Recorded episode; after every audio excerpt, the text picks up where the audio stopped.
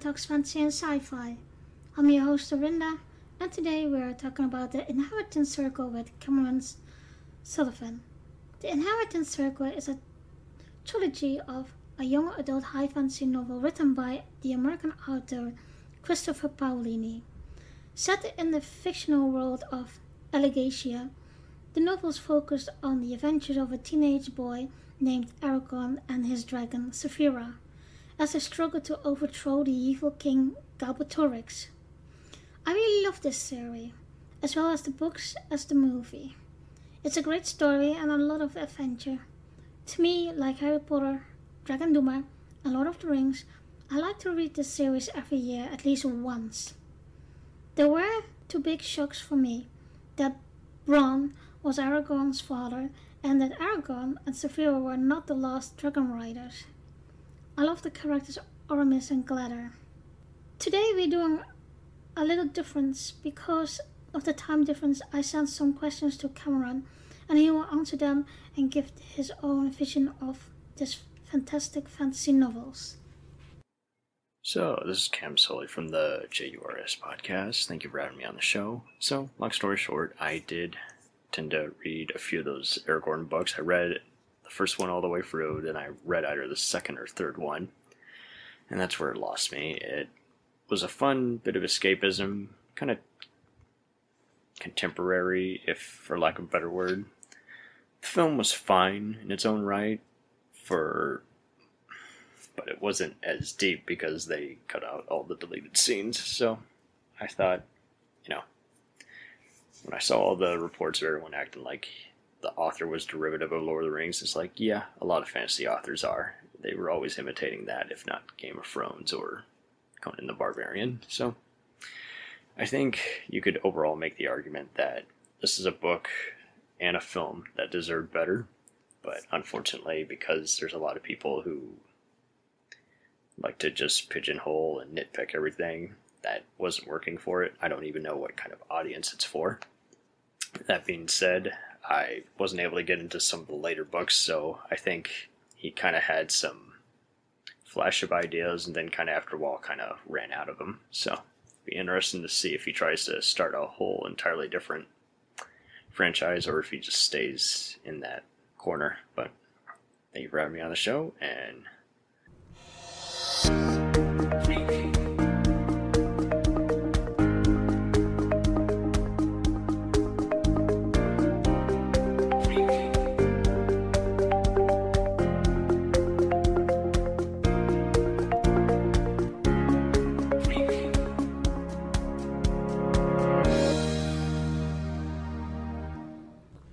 So, because of the record of Cameron was a little short, I am going to tell you what I really like about this Inheritance Circle of Christopher Paolini. The last time I checked, and I, when I did a little research on the web about Inheritance Circle, I came across that he had written another book uh, of this fantastic series. Although that was a little bit of a surprise. And talking about surprises, he surprised me with, and that was a little annoying to be honest. I thought it was at the last page of the second last page of the first book or second book. I can't remember, but he surprised and revealed that Eragon wasn't the last dragon rider and two, um, meeting Oromis and Glaedr, that was a big surprise because I couldn't think about that there would be another dragon rider. So it was very nice to know that Eragon and Saphira would have some kind of a mentor. And I really love Oromis and Glaedr. I see them as the teachers, uh, and also in other fantasy stories for dragons. I always kind of hope that there will be a mentor like Oromis and Glaedr. Um, maybe you asking yourself why do you love that series so much? Um, well, you know, I love fantasy, and I write fantasy, especially with dragons and dragon riders, but also the whole all the tropes you think, see in and read in. It's just nice to read and to go to a totally different world. And I must say, um, another surprise uh, in the series is that Brom is the father of Eragon. And never in a million years I thought we would learn a little bit more about Eragon and his background and his family. Of course, we know uh, that he's been brought up by his aunt and uncle, and he lived there and worked the, the land, etc., etc. The other thing I really like is that there is the trope, of course, and it's an obvious trope uh, good face bad. And Galbatorix, who demands and dominates the Ra'zacs, but also his black dragon. He forced that black dragon to uh, serve him, and I always, in a way, hated that. But I do think it's it's nice to see and read that this good face bad is also the mention of light fade as dark. You can see that in the magic as well. What really is uh, still a very mystery for me is the elves in this series. It's we know the physical beings of elves normally strong, very royal like, very majestic, and very intelligent, etc. Uh, we meet his female elf friend, who also, the reason was that he snuck into Galbatorix castle to free her. I can't remember her name, sorry. But she is also um, the one I think he has a crush on. And later in the books, you see little, I don't know, want to say flirtations, but there is something there. I do love the other cultures in uh, the whole thing and the whole battle against Galbatorix and uh, how he write and describe the land of Alagaësia and the people in it, and uh, also the bond between Dragon Rider and Rider. But gosh, you have to forgive me in the way of. Um, it's been a little while. I have read all of the the books, so forgive me for it. Um, so I do think there is being a big role also for his cousin who eventually tried to escape for the call of duty of being uh, in the army for Galbatorix. And oh, what's his name? I can't remember his name. Okay, but he was very skilled with a hammer and he had a nickname. He eventually joined the troops of uh, the resistance, and very later on, Eragon meet him again on one of the battlefields, and I love their brothership and like more friendship that they have. So I think that is it's nice to see too that they're so strong in family but also strong in the friendship they got and that will help them in battle. So there's one thing we still need to talk about and that is the dragons. I really love the dragons in this series and also it's not only, and that's what I really love to take this trope as well. I don't see the dragons as wrong, but more like those are magical creatures who are very wise, but also, and that's what we have to bear in mind. You don't own a dragon, you live and fight with a dragon. So you never can own a dragon.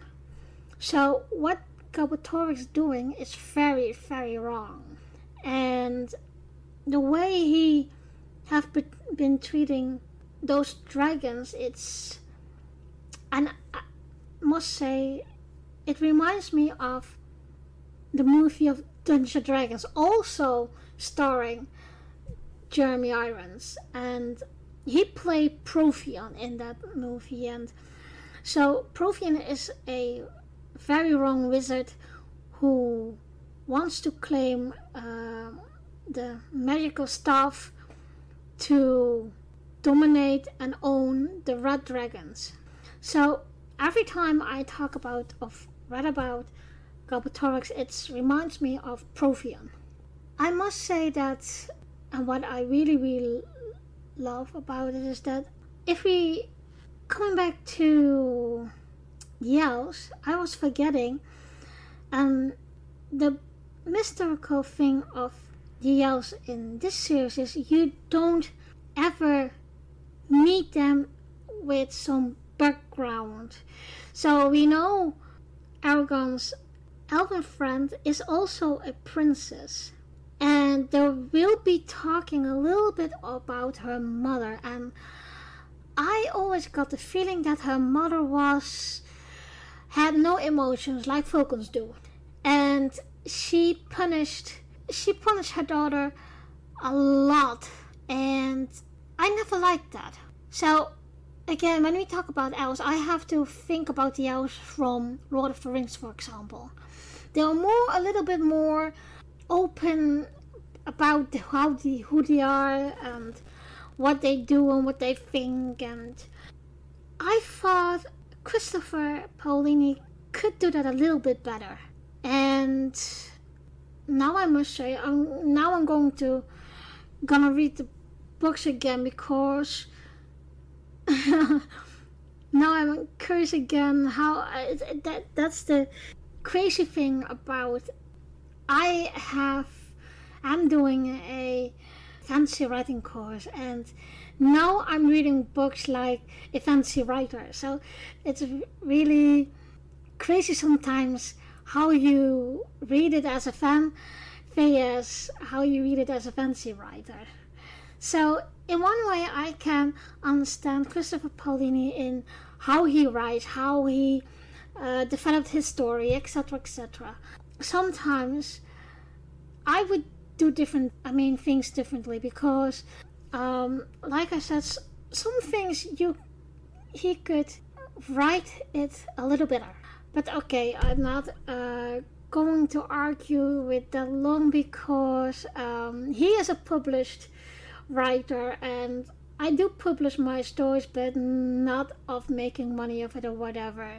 So we also have to talk about Murtagh. Murtagh, brother? Yeah, I thought it was his half brother of Aragorn. And but Galbatorix was his father. And oh, was that one of his wizards? No, it was Galbatorix.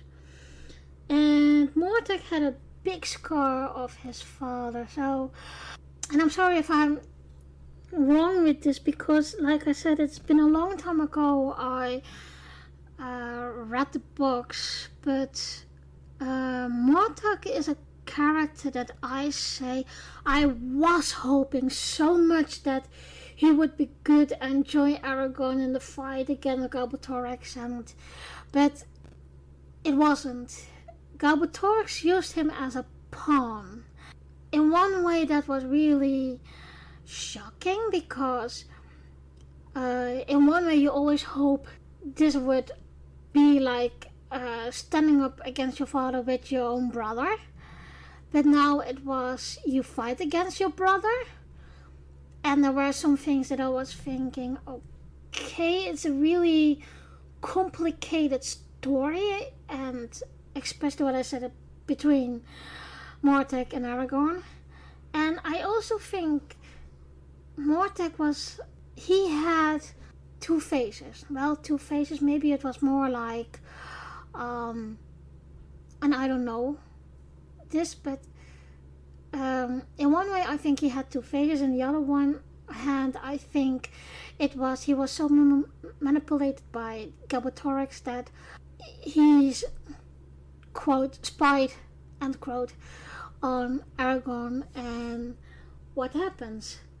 But I do also think there was some similarity because of what happened that first they he became friends with Eragon and they went to the resistance and they captured him and later on meanwhile there was a battle and Murtagh fought for the alliance or yeah so it's it's it was very very no i don't want to say confusing but it was like i was feeling okay this is a real bad changing of events in one way i must say yeah in overall i really like this series and um, now i'm definitely going to read it again and ordering the fifth book because I'm very curious about that. If you really, uh, if you are interested in this series, let me know, and I can give you uh, the titles uh, of those five books. Yeah, who knows what we are gonna expect in the future of Christopher Paolini. If you like this podcast, you can like and subscribe on all the platforms. You can also follow and comment on Podbean, Spotify, and Google Podcast. On social media, the Facebook group, the Discord server, and YouTube channel of Orinda Talks Fantasy and Sci-Fi, and on Twitter at OTFASP. Let me know what you think of this episode. In the next episode, we will talk about Stargate SG-1. I am Orinda, and thank you for listening to Orinda Talks Fantasy and Sci-Fi. See you next time.